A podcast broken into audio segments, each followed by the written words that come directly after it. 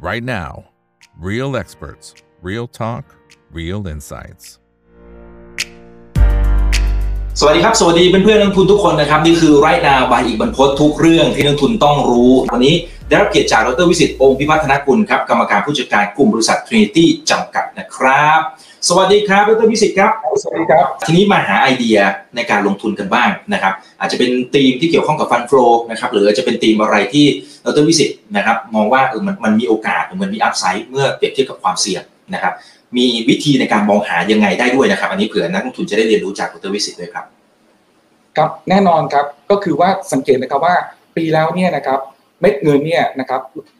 เอ่อที่เข้ามาเนี่ยส่วนใหญ่นี่ไปที่เรื่องของตีมตีมนะครับ ตีมอันแรกปีแล้วเนี่ยคือเรื่องของโควิดนะครับจะสังเกตนะครับกลุ่มโรงพยาบาลนะครับเป็นกลุ่มที่ได้ประโยชน์จากปีแล้วเลยนะครับเราเห็นการอัพฟอร์มนะครับของกลุ่มโรงพยาบาลนะครับนั่นหมายความว่าตัวตัวเรื่องของผู้โรงพยาบาลเนี่ยได้รับความสนใจในปีแล้วนะครับรวมทั้งกลุ่มคอน sumer นะครับในปลายปีนะครับเราเห็นนะครับกลุ่มคอน sumer กลุ่มโรงพยาบาล กลุ่มพลังงานนะครับกลุ่มพลังงานเนี่ยตอนช่วงเกิดสงครามยูเครนรัสเซียเนี่ยนะครับเราเห็นโฟนะครับเข้ากลุ่มนี้ค่อนข้างเยอะนะครับ ฉะนั้นสังเกตนะครับว่าเเวลาฟันโฟไหลเข้าเขามองธีมก่อนนะครับว่าธีมที่มีการมีการปรับเรื่อง e a r n i n g นะครับธีมที่เรียกว่าออยู่ในมีโอกาสถูก related นะครับหรือว่ามีมีโอกาสที่ PE สูงขึ้นนะครับ ก็จะมีทั้งสามกลุ่มนะครับ ในปีแล้วนะครับ ปีนี้มีความแตกต่างกันนิดนึงนะครับ ปีนี้เราเห็นนะครับว่าโฟลไหลเข้ากลุ่มธนาคารก่อนเลยนะครับ ตั้งแต่สักปลายปีแล้วตอนที่ว่ากนง.เนี่ยขึ้นดอกปรับขึ้นอัตราดอกเบี้ยนะครับ เมื่อไหร่ก็ตามเนี่ยการปรับขึ้นอัตราดอกเบี้ยเนี่ยจะทำให้ส่วนต่างเรื่อง NIM นะครับแล้วว่า net interest margin ของกลุ่มธนาคารดีขึ้นนะครับนั่นคือผมว่าทำไมว่าเราเห็นนะครับว่าตัว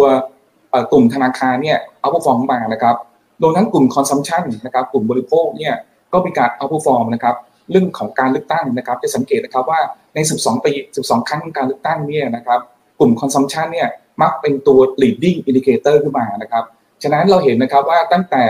สักปลายปีแล้วถึงต้นถึงตอนนี้นะครับกลุ่มธนาคาร กลุ่ม consumption เนี่ยนะครับกลุ่มบริโภคต่างๆเนี่ยเริ่มที่จะ outperform ขึ้นมานะครับ จากนั้นเนี่ยนะครับเรามาดูว่านะครับรวมทั้งปีแล้วเนี่ยนะครับนักทุนเริ่มเข้ามาที่กลุ่มการท่องเที่ยวนะครับ เพราะเรื่องคาดการณ์การเปิดเมืองของจีนในปีนี้นะครับ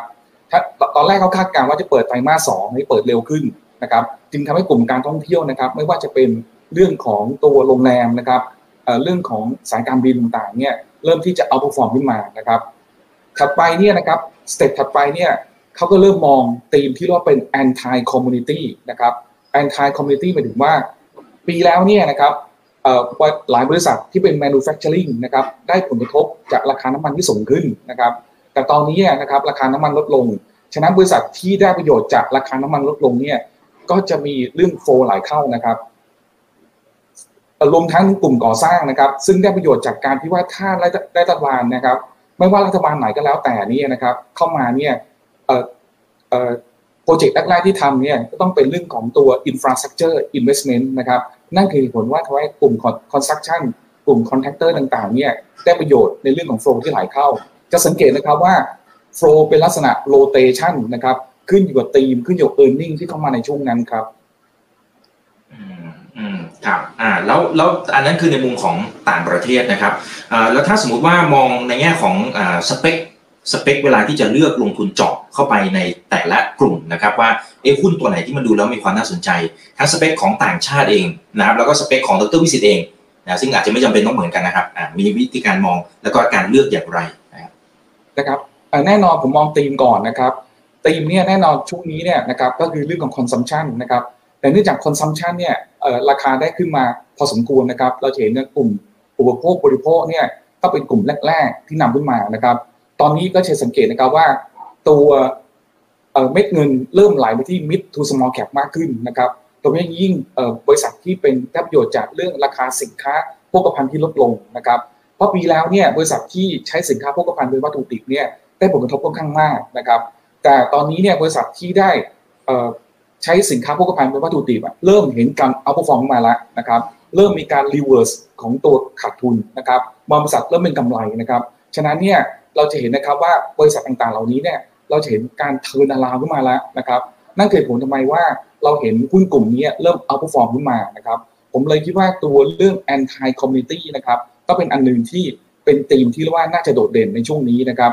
รวมทั้งกลุ่มโรงพยาบาลบางโรงนะครับ ที่รับนักท่องเที่ยวต่างประเทศนะครับ ที่เป็น mid to small cap นะครับที่มี PE ต่ำกว่าค่าเฉลี่ยอุตสาหกรรมนะครับแล้วก็เห็นกลุ่มนี้นะครับที่เริ่มเอา perform ขึ้นมานะครับ ผมเชื่อว่าอย่างนี้ครับว่าธีมที่นักรับนักท่องเที่ยวนักท่องเที่ยวต่างประเทศนะครับไม่ว่าจะเป็นโรงพยาบาลนะครับโรงแรมนะครับการท่องเที่ยวนะครับที่ยัง PE ต่ำกว่าสมัยก่อนโควิดเนี่ยสามารถที่จะนักทุนสามารถเลือกดูได้ครับ อืมอืมครับครับเออแต่แต่ดรวิสิตไม่ได้มองเป็นตัวกลุ่มผู้นำใน industry นั้นเหรอครับ เมื่อกี้เห็นบอกว่าให้ให้เลือกตัวที่เป็น small กับ mid อ่านะครับ ผมมองกลุ่มอุตสาหกรรมก่อนครับ แล้วเมื่อไรก็ตามกลุ่มอุตสาหกรรมมาเนี่ยนะครับ ก็สามารถเลือกหุ้นนะครับในทั้งกลุ่มได้ครับ กลุ่มที่คน ignore นะครับ คนลืมเป็นพอสมควรเนี่ยคือกลุ่ม construction นะครับ ต้องยอมรับว่า บางบริษัทเนี่ยนะครับกลุ่มที่เป็นผู้นำ construction นะครับเราเห็น backlog ของเขาเนี่ยอาจจะ record high เลยก็ได้นะครับไม่ว่าจะเป็นก่อนหรือหลังเลือกตั้งเนี่ยเราเห็น backlog ของเขาที่เพิ่มขึ้นมานะครับผมคิดว่านักลงทุนสามารถเลือกกลุ่ม construction ได้นะครับ เพราะว่าตัว performance เขาเนี่ยในอดีตที่ผ่านมาเนี่ยราคาหุ้นก็ยังปรับตัวขึ้นไม่มากนะครับ แต่ที่สำคัญก็คือว่านะครับว่า e a r n i n g ปีนี้นะครับนักวิเคราะห์หลายค่ายก็มองเรื่องการเติบโตที่ค่อนข้างโดดเด่นของกลุ่ม contractor ครับ อืมครับโอ้แต่กลุ่มนี้จริง ๆ ก็ค่อนข้างจะปรับเซียนอยู่เหมือนกันนะครับ บางครั้งนะฮะที่เราเห็นก็คือว่าเขาขาดทุนกันพอสมควรเลยทีเดียวนะครับ แล้วก็จังหวะในการเล่นเนี่ย บางทีมันเล่นก่อนซะด้วยซ้ำนะครับ แต่พอผลประกอบการออกมานี่โหเละเหมือนกันนะครับ อันนี้เราควรจะมีลักษณะของการทามมิ่งนะครับ หรือหรือการจับจังหวะอะไรยังไงครับอ่าแน่นอนครับนะครับ ก็คืออย่างนี้ครับว่าเอ่อกลุ่มนะครับ ในบริษัทจะจดทะเบียนตลาดทรัพย์เนี่ยหลายบริษัทนะครับกู้เงินต่างประเทศ นะครับ ช่วงที่ค่าเงินบาทอ่อนๆเนี่ยนะครับ บริษัทนะครับ หลายบริษัทเนี่ยประกาศเออร์เน็งประมาณ Q3 เนี่ยขาดทุนค่อนข้างมากนะครับแต่จริงๆเนี่ยไอ้ขาดทุนอย่างนั้นเนี่ยเรียกว่าเป็น transaction loss นะครับก็ขาดทุนทางบัญชีนะครับ ถ้าเราไปศึกษาไส้ในเนี่ยตัว cash flow ยังดีอยู่นะครับฉะนั้นการจับจังหวะการซื้อเนี่ยเป็นเรื่องสำคัญนะครับ อาจจะต้องให้ร้อยประกาศ e a r n i n g นะครับที่ออกมาว่าถ้าขาดทุนจากเรื่องของ ครั้งเดียวนะครับ มีการตั้งสำรองหรือว่าขาดทุนจากการเรื่องของขาดทุนค่าเงินต่างๆเนี่ยผมเชื่อว่าเป็นโอกาสในการซื้อนะครับขออนุญาตนักลงทุนมองไส้ในนิดนึงนะครับ ว่าบริษัทนั้นนะครับกำไรหรือขาดทุนที่เกิดจาก operation หรือเกิดจากการขาดทุนหรือกำไรครั้งเดียวนะครับเพราะบางทีเนี่ยบางบริษัทเนี่ยกำไรแค่ครั้งเดียวนะครับ แล้วไตรมาสต่อไปไม่ repeat แล้วนะครับ ก็ไม่เกิดขึ้นอีกนะครับ ก็อาจจะทับเวลานักทุนซื้อไปเนี่ย อาจจะเป็นการซื้อที่ peak็ได้ครับอืมครับ อ่าเพราะฉะนั้นต้องดูไส้ในนะครับ ต้องแกะดูอย่าไปดูแค่ bottom line ตัวตัวบรรทัดสุดท้ายอย่างเดียวนะครับอันนี้สำคัญเลยครับครับตัวเวลายิ่งขออนุญาตเพิ่มเติมนิดนึงนะครับ ยิ่งมาตรฐานบัญชีมีการเปลี่ยนแปลงไปค่อนข้างเยอะเนี่ยนะครับ การลงเงินลงทุนบางอันเนี่ยมันจะถูก mark to market นะครับเอ่อนะครับพอ mark to market เนี่ยสิ่งที่สำคัญคือนะครับว่าถ้าหลักทรัพย์ที่เขาซื้อเนี่ยมีการราคาขึ้นนะครับ ก็จะทำให้มัด bottom line ของเขาเนี่ยเพิ่มขึ้นด้วยนะครับฉะนั้นเนี่ยนั่งดูอาจจะดูไส้ในไส้ในจริงๆครับว่ากำไรของเขาเนี่ยเกิดจากการ mark to market หรือไม่นะครับแล้วยิ่งราคา commodity ราคาสินค้าภาคโภคภัณฑ์เนี่ยมีโอกาสผันผวนแบบนี้เนี่ยนะครับจึงทำให้มีการ mark to market ในสินค้าเอ่อ inventory เนี่ยมีโอกาสสูงด้วยนะครับฉะนั้นเนี่ยเรื่องของการ mark to market นะครับไม่ว่าจะเป็นเงินลงทุนนะครับ inventory ต่างๆเนี่ยจะมีผลต่อ bottom line นะครับ ฉะนั้นเนี่ยการลงทุนเนี่ยอาจจะต้องดูไส้ในจริงๆนะครับ หรือแม้กระทั่งเร็วๆนี้เนี่ยครับบางบริษัทนะครับชนะการประมูลนะครับโปรเจกต์หนึ่งนะครับนักลงทุนก็อาจจะคาดการไปแล้วว่าบริษัทนี้มีโอกาสชนะการประมูลแน่นอนนะครับ พอประกาศว่าชนะการประมูลจริง ก็อาจจะโดน sell on fact นะครับนักลงทุนอาจจะต้องศึกษาเรื่อง valuation นะครับว่าการที่เขาชนะประมูลโปรเจกต์นี้นะครับมันสะท้อนเข้าไปในราคาหรือยังนะครับว่า valuation สะท้อนเข้าไปในราคาหรือยังครับ อืมอืมครับอพอดรวิสิตพูดถึงตัว valuation เนี่ยผมว่าน่าสนใจนะครับ เพราะว่าหุ้นหลาย ๆ ตัวเนี่ยต่อให้มีการเปิดเมืองนะครับ แล้วก็หุ้นก็ขึ้นมาจริงอะกลุ่มท่องเที่ยวโรงแรมนี้เราเห็นภาพชัดไหมทั้งสปาอะไรต่างๆเนี่ยนะครับพอขึ้นมาเนี่ยหลาย ๆ ตัวก็ผลประกอบการยังไม่ค่อยดีขนาดนั้นนะครับนะผลประกอบการของจริงมันอาจจะยังขาดทุนซะด้วยซ้ำบางตัวเนี่ยนะครับ แต่หุ้นมันขึ้นมารอแล้ว วิธีในการที่จะทำ valuation สำหรับกลุ่มประเภทนี้มันมันควรจะมีหลักคิดในการประเมินอย่างไรนะครับดรวิสิตพอจะให้ไกด์ไลน์ได้ไหมครับ ครับอันที่หนึ่งนะครับก็คือว่าอาจจะต้องดูนะครับว่าสิ่งที่สำคัญเนี่ย valuation ในเชิงของ PE นะครับการการดู valuation เนี่ยสามารถดูได้หลายมิตินะครับ มิติแรกเนี่ยดูเลยเนี่ยเรื่อง earning นะครับชัดเจนนะครับมิติสองเนี่ยเป็นการดู future cash flow นะครับว่า future cash flow ที่เข้ามาเนี่ยนะครับมีโอกาสเป็นกี่เท่าของปัจจุบันนะครับ หรือมีโอกาสลดลง หรือมีโอกาสแค่เท่าเดิมนะครับ ถ้ามีโอกาสเท่าเท่าเดิมแต่ราคาหุ้นขึ้นมาแล้วเนี่ยนะครับนั่นหมายความบริษัทนั้นเนี่ย overvalue ไปแล้วนะครับฉะนั้นเนี่ยเราต้องดูทั้งสองสามมิตินะครับมิติที่เป็นปัจจุบันนะครับกับมิติที่เป็น future ด้วยนะครับฉะนั้นเนี่ยจะทำให้เราสามารถไม่ risk เรื่อง valuation ได้นะครับอย่างที่ผมเรียนนะครับมีบางบริษัทเนี่ยประกาศว่าโปรเจกต์ได้โปรเจกต์หนึ่งนะครับแล้วได้สัญญาสัมปทานหนึ่งนะครับแล้วสัญญาสัมปทานนั้นนะครับนักทุนอาจจะให้มูลค่าล่วงหน้าไปแล้วอีก 5 ปีนะครับ อีก 5 ปีเนี่ยบ่งบอกว่า utilization rate เขาเนี่ยเป็นแค่ห้าสิบเปอร์เซ็นต์อย่างเงี้ยนะครับฉะนั้นเนี่ยพอเรามาศึกษาเรื่อง valuation จริงๆเนี่ยก็รู้เลยนะครับว่าราคาหุ้นเนี่ยปรับตัวขึ้นมานะครับล่วงหน้ารับข่าวแล้วครับอืมครับหรือถ้าสมมติว่า specific ไปที่อ่าเช่นสมมติกลุ่มโรงแรมนะครับอันนี้ผมแค่ยกตัวอย่างเผื่อนักลงทุนจะได้เอาไปทำต่อนะครับกลุ่มโรงแรมเนี่ยสมมติว่าถ้าเทียบกับก่อนโควิดนะครับนักท่องเที่ยวถ้าทั้งประเทศเลยเนี่ยมัน 40 ล้านนะครับตอนนี้มัน ขึ้นมาปีที่แล้วแค่ 10 ล้านเองนะครับ แต่ราคาหุ้นบางตัวเนี่ยไปเทียบกับก่อนโควิดนี่ขึ้นไป มีหลายตัวนี่ขึ้นไปสูงกว่านั้นซะด้วยซ้ำนะครับผมมันมันควรจะต้องมีหลักในการปรับเมินอย่างไรนะครับ ว่าเฮ้ยไอ้ตรงนี้มันอาจจะเริ่มนิดหนึ่งละเริ่มตึงๆละนะครับอ่าถ้าถ้าสมมติเป็นกลุ่มนี้นะครับเผื่อคนไหนเขาจะได้ไปทำกันบ้านต่อครับเอ่อเรื่องของเอ่อโรงแรมนะครับบางโรงแรมเนี่ยเอ่อโรงแรมที่ขึ้นมาก่อนเนี่ยจะเป็นโรงแรมที่ว่าเป็นระดับไฮเอ็นนะครับ เนื่องจากว่าตัว เอ่อเลฟพานะครับเลฟพาหมายถึงว่า revenue per available room เนี่ยนะครับเอ่อตอนนี้มันสูงกว่าสมัยก่อนโควิดแล้วนะครับจะเห็นโรงแรมเนี่ยเรียกว่าราคาสูงกว่าสมัยก่อนโควิดนะครับแต่บางโรงแรมเนี่ยที่มีอยู่ต่างประเทศนะครับ ที่เรียกว่าจับเอ่อเรียกว่าจับตลาดนักท่องเที่ยวเนี่ยเอ่อไตรมาสสามก็ยังขาดทุนอยู่นะครับนักลงทุนก็เลยมองว่าไอ้ไตรมาสสี่จะกำไรหรือไม่นะครับฉะนั้นเนี่ยผมเชื่อว่าเรื่องของตัวโรงแรมเนี่ยมันเป็น uneven recovery นะครับ นะครับ recovery ช่วงแรกเนี่ยเป็นของตัว luxury นะครับเอ่อเอ่อ hotel นะครับถัดมาเนี่ย step ต่อไปเนี่ยก็เป็นโรงแรมเรื่องการท่องเที่ยวแล้วนะครับเอ่อผมเชื่อว่าโรงแรมเนี่ยหลายเอ่อหลายบริษัทเนี่ยยัง laggard อยู่นะครับหรือบางโรงแรมเนี่ยอยู่ระหว่างการก่อสร้างด้วยนะครับจะเสร็จประมาณอีกสองสามปีนะครับถ้าเกิดไปดู e a r n i n g สองสามปีเนี่ยเมื่อเปรียบเทียบราคาปัจจุบันเนี่ยจะเห็นว่า upside ค่อนข้างมากนะครับฉะนั้นเนี่ยผมเชื่อว่า นักลงทุนที่ลงทุนในโรงแรมเนี่ยอาจจะต้องดูนะครับว่า stage ของการ recovery เป็นยังไงนะครับ แล้วก็สามารถเลือกลงทุนได้ถูกครับ อืมครับอ่าเพราะแต่ละตัว business model อาจจะต่างกันนะครับ พื้นที่ที่เขาเขาไปให้บริการก็อาจจะต่างกันด้วยเพราะฉะนั้นต้องพิจารณาสิ่งเหล่านี้ด้วยนะครับ โอเคนะครับ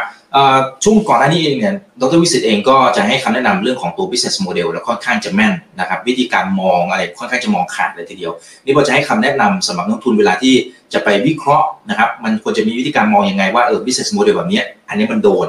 นะฮะไออีกแบบหนึ่งมันอาจจะได้แค่ชั่วคราวนะ มันอาจจะดีแค่ชั่วคราวนะมันอาจจะไม่ถึงขั้นการเปลี่ยนแปลงอะไรต่าง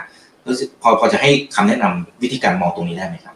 ครับผมคิดว่า business model เป็นการบอกว่า บริษัทเนี่ยทำมาหากินอย่างไรนะครับเสร็จแล้วนักทุนอาจจะต้อง compare เปรียบเทียบกับ valuation ปัจจุบันนะครับว่า valuation ปัจจุบันเนี่ยสะท้อนหรือยังนะครับหรือมีโอกาสเกิด S curve ได้ไหมนะครับผมคิดว่า S curve ที่ผ่านมาเนี่ยเราเห็นชัดเลยนะครับในเรื่องของ sector EV เราเห็นชัดเลยนะครับว่ากลุ่มที่เป็น sector นี้ถึงเรียกว่า outperform ขึ้นมานะครับแต่คำถามต่อมานะว่า S curve ตรงนี้จะสามารถเปลี่ยนแปลง e a r n i n g กำไรได้เร็วขนาดไหนนะครับซึ่งตรงนี้ก็จะมีผลต่อ valuation นะครับ ผมคิดว่าอันที่หนึ่งนักลงทุนอาจจะต้องดูว่านะครับศักยภาพบริษัทเป็นยังไงนะครับ อันที่สองการเติบโตนะครับ อันที่สามเนี่ยโอกาสการหาย S curve ขนาดไหนนะครับ อันที่สี่เนี่ยนะครับดูการแข่งขันอุตสาหกรรมนะครับพอเราดูต่างๆ เหล่านี้ครบหมดเนี่ยเราถึงสามารถที่มองว่าหุ้นตัวนั้นเนี่ยจะเป็นผู้ชนะในระยะยาวได้หรือไม่ครับ อืมอืมครับณตอนนี้ยังมี business model อะไรที่มันค่อนข้างยูนิคแล้วก็คู่แข่งอาจจะทำตามลำบาก มันยังพอเห็นในบ้านเราไหมครับ ยังพอที่จะเห็นในเมืองไทยไหมครับ ครับเราจะสังเกตนะครับว่าโฟล์นักทุนต่างประเทศเนี่ยเวลาเขาเลือกนะครับนะครับเวลาเขาเลือกเนี่ยแน่นอนเขามองระยะยาวเลยนะครับอย่างที่มีข่าวออกมานะครับว่าทุนซาอุดิอาระเบียนะครับสนใจในกลุ่มที่เรียกเป็น healthcare ใช่ไหมครับสนใจในกลุ่มที่เรียกว่าเป็นอาหารนะครับ EEC ต่างๆเนี่ยแสดงว่านี่คือเป็นธีมที่เป็น backbone นะครับระยะยาวนะครับธีมนักลงทุนต่างประเทศเขาลงทุนในตัว EV นะครับอันนี้ก็เป็น backbone นะครับเป็นกระดูกสันหลังของประเทศนะครับ ผมเชื่อว่านักทุนอาจจะมองในกลุ่มเด่นๆเหล่านี้นะครับ healthcare นะครับ EV นะครับหรืออาจจะเป็นเรื่องของตัวตัวอาหารนะครับที่เราเป็น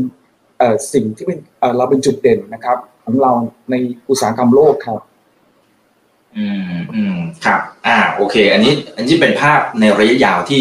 สำหรับสามตีมนะครับที่มีโอกาสในการที่จะเติบโตนะครับเอ่อถ้าสมมุติว่าให้ดรวิสิตเลือกเอามาสักที่แบบ ตีมที่ชอบที่สุดเลยนะครับอ่าเมื่อสักครู่นี้จริงๆดรวิสิตจะพูดอยู่หลายแองเกิลอยู่เหมือนกันนะครับทั้งในมุมของต่างชาตินะครับในมุมของการเปิดประเทศนะครับอ่าทั้งในมุมของตัว valuation ต่างๆนะครับแต่ถ้าสมมติเอาเอาที่แบบเจ๋งที่สุดเพราะว่านักทุนเองเนี่ยนะผมว่าเขาจะมีจำนวนเงินที่จำกัดนะครับบางคนอาจจะติดดอยอยู่ซะด้วยซ้ำนะครับอ่างั้นมีตัวไหนกลุ่มไหนนะครับหรือตัวไหนที่เราที่สิทธิ์ชอบมากที่สุดเลยครับครับเอ่อต้องยอมรับว่าคือถ้าเรามอง big picture มาก่อนนะครับเรามาเลือกหุ้นครับ แน่นอนคือ big picture เราเห็นนะครับว่าจีนเปิดเมืองนะครับ great reopening นะครับแล้วการที่ว่า great reopening ของเราเนี่ยนำมาสู่ว่ามีการคาดการ GDP ของจีนเนี่ยเติบโตปีนี้ประมาณสักเกือบเกือบห้าเปอร์เซ็นต์นะครับถ้าเราไปดูไส้ในจริงเนี่ยนะครับไตรมาสสองเนี่ยจีนเนี่ยนะครับอาจจะเติบโตมาสัก 6.8%เลยนะครับว่าปิดฐานปีแล้วต่ำนะครับสิ่งที่เกิดขึ้นนะครับใน 6.8%เนี่ย ก็เป็น consensus นะครับของการคาดการ GDP จีนนะครับแต่บางค่ายคาดการว่าปีไตรมาสสองปีนี้ GDP จีนอาจจะโตประมาณสิบเปอร์เซ็นต์เลยนะครับแต่ว่าอันนั้นก็คือเป็นคนที่เรียกว่าค่อนข้างบูจีนนะครับบูริชจีนนะครับเรามีหุ้นนะครับจีนที่จดทะเบียนในไทยนะครับอ่านะครับผมว่าตรงนี้เนี่ยนะครับก็เป็นอันหนึ่งที่นักทุนสามารถลงทุนได้นะครับแล้วถ้าเกิดนักทุนเนี่ยดูบทวิเคราะห์นะครับหุ้นจีนในไทยเนี่ยหลายบริษัทเนี่ยก็เห็นนะครับราคายัง under value กว่านักวิเคราะห์ในบูมเบิร์กให้นะครับ ผมเลยชอบนะครับหุ้นที่เรียกว่าหุ้นจีนนะครับที่จดทะเบียนไทยนะครับสำหรับการที่ว่ามองเรื่องการ turnaround ของ GDP จีนในไตรมาสสองครับ อืมครับเอ๊แต่ทางฝั่งของจีนมันจะมีความเสี่ยง อย่างเช่นทางฝั่งของรัฐบาลนะครับ ว่าว่าจะชี้ไปทางนู้นทางนี้อะไรต่าง แล้วทางบริษัทเองก็ต้องปฏิบัติตาม ตรงนี้ดรวิสิตมองความเสี่ยงลักษณะแบบนี้อย่างไร หรือแม้กระทั่งภาพ macroที่ภาคสังหานะฮะที่ที่เราเห็นมาดราม่ามาตั้งแต่ปีสองปีล่าสุดเนี่ยนะครับตอนนี้มันคลี่คลายไปหมดแล้วครับแล้วมันมีโอกาสที่จะ spill over มาที่กลุ่มต่างๆไหมครับครับแน่นอนครับคือการลงทุนมีความเสี่ยงนะครับการลงทุนในจีเนี่ยแน่นอนคือเรื่องของนโยบายภาครัฐนะครับ อันที่หนึ่งนะครับอันที่สองเนี่ยเรื่องของโควิดต้องดูอาจจะต้องติดตามนะครับว่าจีนเปิดเมืองนะครับ ในช่วงที่เรียกว่า การระบาดโควิดของเขาเนี่ยวันละสี่ห้าหมื่นคนนะครับฉะนั้นเนี่ยนะครับผมว่า2 factor เนี่ยเป็นปัจจัยที่สำคัญนะครับรวมทั้งเรื่องของอสังหาริมทรัพย์นะครับแต่ผมเชื่ออย่างนี้ครับว่าอสังหาริมทรัพย์ของจีนเนี่ยนะครับน่าจะเริ่ม stabilize ขึ้นนะครับน่าจะนิ่งขึ้นนะครับผมกับกังวลนะครับใน 2 ปัจจัยแรกมากกว่า เรื่องนโยบายภาครัฐนะครับกับเรื่องของการระบาดโควิดรอบใหม่ของจีนนะครับแต่เรื่องการระบาดโควิดของรอบใหม่ของจีนเนี่ยอาจจะมีความกังวลน้อยกว่านโยบายภาครัฐนะครับ เมื่อดูเมื่อดูทั้งหมดเนี่ยนะครับ ปัจจัยทั้งหมดเนี่ยนะครับ เข้าใจว่านโยบายรัฐภาครัฐเนี่ยเขาได้จัดการนะครับในสิ่งที่เรียกว่าเป็นเอ่อเขาเรียกว่า common possibility เรียบร้อยไปเกือบหมดนะครับ ฉะนั้นนี่ผมเลยก็มองว่านะครับว่าหุ้นจีเนี่ยน่าจะตอบสนองข่าวร้ายในเรื่องของปัจจัยที่ 1 ไปค่อนข้างเยอะครับ ก็เลยมองเรื่องการเทอร์นาลาเรื่อง GDP ของจีนเป็นเรื่องหลักนะครับสำหรับการลงทุนระยะ 3-6 เดือนข้างหน้าครับ อืมอืมครับอ่าโอเคนะครับเพียงแต่ว่ามันได้มีปัจจัยความไม่แน่นอนที่เราต้องเฝ้าติดตามนะครับแต่ถ้าสมมติอย่างดูหุ้นจีนที่เขามาอยู่ในไทยนะครับผ่านรูปแบบต่างๆ มันจะมีอยู่หลายตัวอยู่เหมือนกัน สไตล์ในการเลือกเนี่ย เราควรจะเลือกยังไงอ่าดรวิสิตพอที่จะให้คำแนะนำได้ไหมครับอาจจะไม่ต้องบอกเป็นเป็นรายตัวก็ได้ครับ แต่ว่าอาจจะเป็นแบบให้ดูตรงนี้ตรงนี้เป็น indicator ที่สำคัญครับสิ่งที่สำคัญนะครับ คืออย่างนี้ครับว่า ถ้าดูภา macro นะครับช่วงที่จีน ช่วงที่จีนเนี่ยปิดเมืองนะครับ มันมีเรื่อง saving นะครับ saving ที่คนเก็บไว้นะครับนะครับ ในช่วงที่ว่าโควิดนะครับ saving นี่เกือบ 60%ของ GDP เลยนะครับหมายความว่าไงครับหมายความว่าจีนเนี่ยก็มีโอกาสที่จะไปที่ข้างนอกนะครับ บริษัทไหนก็ตามที่ทำเรื่องเกี่ยวกับ consumption นะครับ เกี่ยวกับการจ่ายเงินนะครับต่างๆนี่นะครับ ก็จะทำให้ตัวหุ้นตัวนั้นเนี่ย จะถูกเห็นการเติบโตของ e a r n i n g ได้นะครับผมเลยมองครับว่าหุ้นที่ลิงก์เกี่ยวกับ consumption การจ่ายเงินนะครับ payment นะครับต่างๆเนี่ยที่เกี่ยวกับ saving ของจีนต่างๆเนี่ยนะครับสามารถที่เห็นการเติบโตของ e a r n i n g ได้ครับอืมครับอ่า ตรงนั้นก็จะกลายเป็นโอกาสในการเข้าไปลงทุนเช่นเดียวกันนะครับอ่าแล้วถ้าถ้ามองอีกฝั่งหนึ่งแหละครับ ว่าหุ้นไทยที่จะได้ประโยชน์จากทางฝั่งของจีนที่เขาจะมาเพิ่มมากขึ้นเนี่ย นะครับ อันนี้ยังยังพอที่จะเห็นโอกาสอยู่ไหมครับ หรือเราจะเลือกยังไงนะมันก็มีอยู่หลายกลุ่มหลาย sector หรือหรือมันช้าไปแล้วครับสำหรับกลุ่มนี้อ่าผมผมอยากให้ดูนะครับบางโรงพยาบาลเนี่ยนะครับช่วงที่เห็นการเติบโตของกำไรนะครับ ถึงแม้ว่านะครับในช่วงโควิดเขาเห็นกำไรเติบโตมาเท่าหนึ่งนะครับ พอช่วงเปิดเมืองนะครับ เราเห็นนะเอ่อคนไข้นะครับที่เป็นชาวต่างชาตินะครับ ก็คือคนไข้ที่เป็นชาวต่างชาตินี่ไม่ว่าจะเป็น แคนเบเดียนะครับลาวเมียนมานะครับจีนยังไม่เข้ามามากนะครับเราก็เห็นการเติบโต e a r n i n g นะครับแต่พีของเขาเนี่ยยังต่ำอยู่ ยังเรียกว่าระดับ 20 กว่าเท่านะครับเมื่อเปรียบเทียบกับโรงพยาบาลเนี่ยทั่วๆไปที่มี 30 กว่าเท่าเนี่ยแล้วก็เห็นเรียกว่ามีอัพไซด์อย่างน้อย 20%ของกลุ่มของโรงพยาบาลนี้นะครับฉะนั้นผมเชื่อว่ามันยังมีหุ้นหลายบริษัทนะครับที่ที่ได้ประโยชน์จากการเปิดเมืองนะครับ จากการที่เรียกว่าที่ยัง under value อยู่ครับ อืมครับอ่าโรงพยาบาลอันนี้คือกลุ่มหนึ่งนะครับกลุ่มพวกสแน็คสปาท่องเที่ยวโรงแรมไอ้พวกนี้ยังถือว่า under value ไหมครับถ้าสมมติจะเน้นไปที่ทางฝั่งของจีนเลยเพราะดรวิสิตบอกว่าจีนเนี่ยภาพแมโครมันมันอ่ามันก็มีหลายส่วนที่เรื่องเห็นปัจจัยบวกครับผมคิดว่าต้องรู้แต่ละบริษัทเลยครับเพราะบางบริษัทนี่ต้องยอมรับว่านักทุนอาจจะมี expectation มาไกลนะครับนะครับ อืมราคามันก็เลยขึ้นมาก่อนละ ใช่ครับอ่าครับโอเคนะครับทีนี้ถ้าถ้าเป็นคำแนะนำสำหรับใครหลาย ๆ คนที่ในช่วงปีก่อนๆหน้านี้นะครับหรือไม่ทั้งปีนี้แหละนะครับ พอซื้อไปแล้วก็บางคนก็บอกว่าติดดอยอยู่เหมือนกันนะครับนะครับ ถึงแม้ว่าโอเคมันเห็นโอกาสในการเข้าไปลงทุนแหละแต่ก็บางทีเราก็อาจจะไม่ได้ทำการบ้านมากเพียงพอหรืออะไรก็ตามด้วยเหตุผลอะไรก็ตามเนี่ยนะครับดรวิสิตจะมีคำแนะนำอย่างไรว่าเอ๊ะคุณจะต้องกลับไปทบทวน หุ้นในพอร์ตของตัวเองยังไงว่าไอ้ตัวนี้อาจจะต้องเคลียร์ออกก่อนไหมหรือยังไงฮะมีมีคำแนะนำอย่างไรครับ ครับเอ่อต้องยอมรับว่าพอต้องต้องมองภาวะอุตสาหกรรมก่อนนะครับถ้าอุตสาหกรรมเนี่ยอยู่ในช่วงการเติบโตการแข่งขันไม่ส่งนะครับอุตสาหกรรมนั้นน่ยก็จะได้มีเรียกว่าเห็นความน่าสนใจเป็นพิเศษนะครับผมคิดว่ามองภาพใหญ่ก่อนนะครับว่า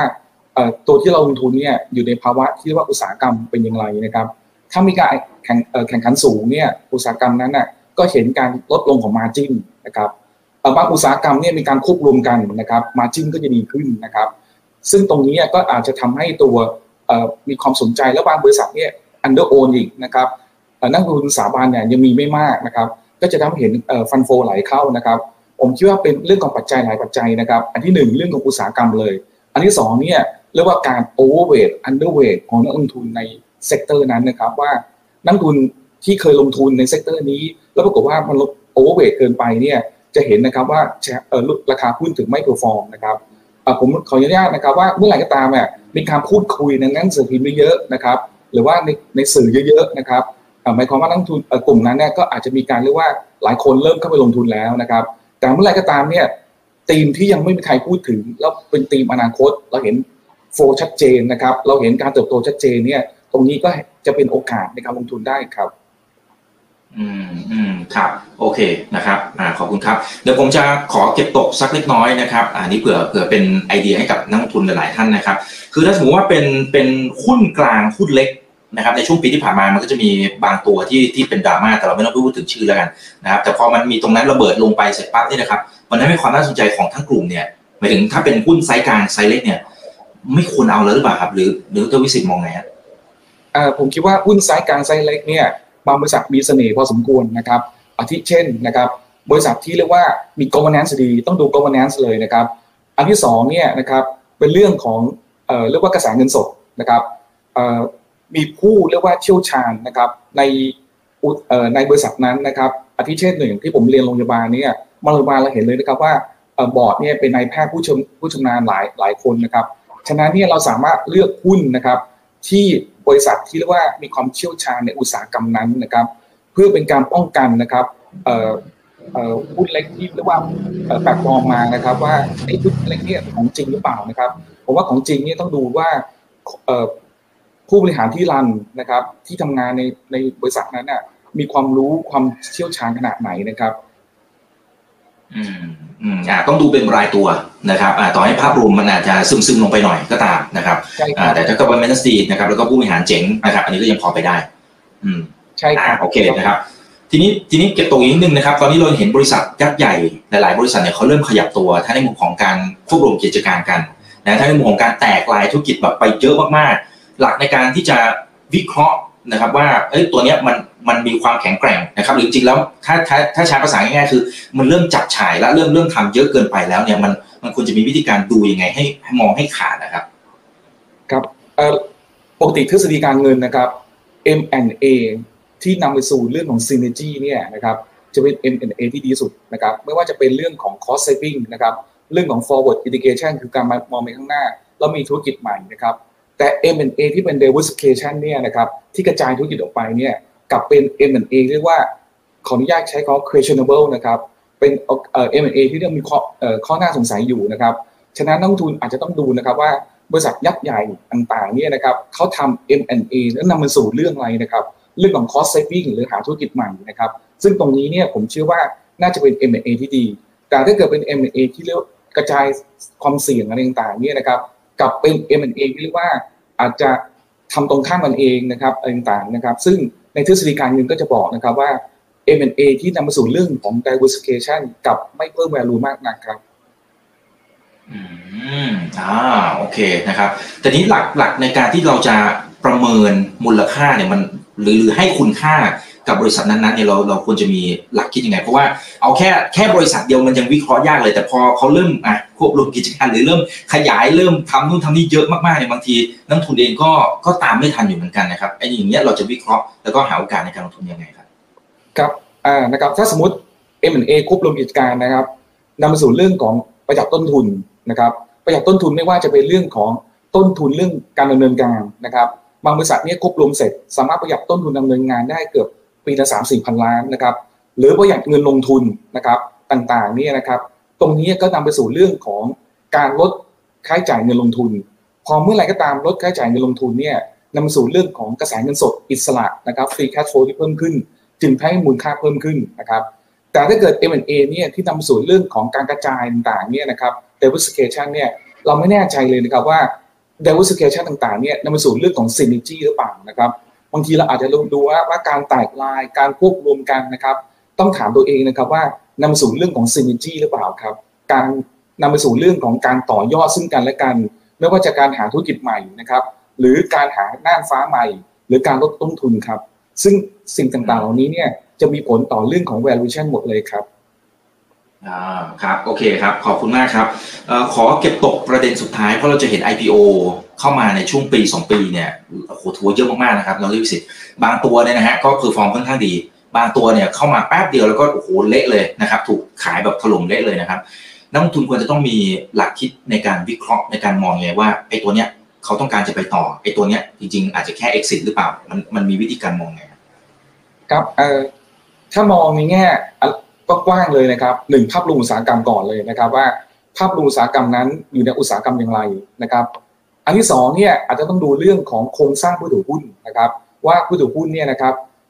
มีความตั้งใจนะครับในการทำธุรกิจให้โตอย่างไรนะครับ อันที่สามเนี่ยอาจจะต้องดูเรื่องโครงสร้างของฟรีโฟลดนะครับว่าบริษัทนั้นมีฟรีโฟลดอย่างไรนะครับ มีการเพิ่มทุนมาก่อนเข้าตลาดเป็นอย่างไรนะครับ ฉะนั้น 3 4 ปัจจัยเนี้นะครับจะทำให้มองสามารถมองได้นะครับว่า ตัว IPO นั้นน่ะจะ outperform หรือ underperform อย่างไรนะครับ ผมก็คิดว่าหนึ่งในภาคอุตสาหกรรมนะครับ การดูผู้บริหารนะครับ ว่าผู้บริหารอยู่ในอุตสาหกรรมนั้นนานขนาดไหนนะครับ ยิ่งอยู่นานเนี่ยนะครับผมบอกเรื่องของ commitment ของผู้บริหารในการทำอุตสาหกรรม ในการทำบริษัทนั้นนะครับ ฉะนั้นผมขออนุญาตใช้ 4 ปัจจัยนะครับ อันที่1นะครับเรื่องภาวะอุตสาหกรรมนะครับ อันที่ 2 เรื่องของ commitment ของผู้บริหารนะครับ อันที่ 3 คือเลเวลของ free float นะครับ อันที่4เนี่ยเรื่องของโครงสร้างการเพิ่มทุนก่อนเข้าตลาดนะครับฉะนั้นพอสี่เรื่องนี้ประกอบเข้ามาเนี่ยนักทุนก็สามารถมองได้นะครับว่าบริษัท IPO นั้นเนี่ยจะ outperform หรือ underperform underperform ยังไงครับอ๋อครับอ่าโอเคนะครับอันนี้เราก็คุยกันพอสมควรแล้วนะครับ เป็นความรู้ดีๆนะครับในทุกมุมมองนะครับที่ฝากให้กับนักลงทุนทุกคนเลยนะครับเนี่ยไปทำการบ้านต่อกันได้นะครับ ฝากทิ้งท้ายแล้วก็ให้กำลังใจกับนักลงทุนหน่อยครับคุณวิสิตเพราะว่าแหมปีสองปีที่ผ่านมานี่ก็ ต่อให้ตลาดมันฟื้นนะ จริง ๆ หลายคนพอร์ตของตัวเองอาจจะไม่ฟื้นก็ได้นะท่านวิสิตนะครับ อ่า เชิญเลยครับ ต้องต้องเอาใจช่วยนักลงทุนทุกท่านนะครับ ผมเชื่อว่าปีนี้เป็นปีที่ดีนะครับ เป็นปีที่ท้าทายแล้วก็มีโอกาสอย่างมากนะครับเอ่อผมคิดว่าธีมหลายๆธีมเนี่ยเป็นธีมที่ดีนะครับเอ่อแล้วผมเชื่อว่าหุ้นหลายบริษัทเนี่ยเป็นการเอ่อเป็นเอ่อหลายบริษัทเนี่ยก็เป็นบริษัทที่ดีในการน่าลงทุนนะครับรวมทั้งมีสินทรัพย์ต่างๆนะครับ ที่เปิดโอกาสให้ลงทุนนะครับ มากกว่าปีแล้วอีกนะครับ อย่างที่ผมเรียนนะครับว่าตราสารนี้ปีนี้นะครับเป็นปีที่น่าสนใจนะครับกองทุนอินฟาฟันหลายที่ก็น่าสนใจจากเมื่อสองสามปีแล้วเนี่ยไม่สามารถลงทุนได้นะครับ ผมเชื่อว่านะครับขอเป็นกำลังใจช่วยทุกคนนะครับ ขอแล้วก็ให้ทุกคนนะครับประสบความสำเร็จในการลงทุนครับครับอ่าได้ครับ ขอบพระคุณมากครับคุณวิสิตนะครับที่ให้ความรู้ดีๆกับพวกเรานะครับ ส่วนครั้งหน้าจะเป็นเมื่อไหร่อย่างไรนะครับ แล้วก็จะให้ข้อคิดนะครับหัวข้อไหนยังไงเดี๋ยวรอติดตามกันด้วยนะครับท่านไหนที่ชื่นชอบนะครับยังไงก็ฝากกดไลค์กดแชร์ทุกช่องทางด้วยนะครับ YouTube TikTok อย่าลืมไป follow กันด้วย นี่คือ right now ใบอิบันพดทุกเรื่องที่นักทุนต้องรู้ครับ สวัสดีครับ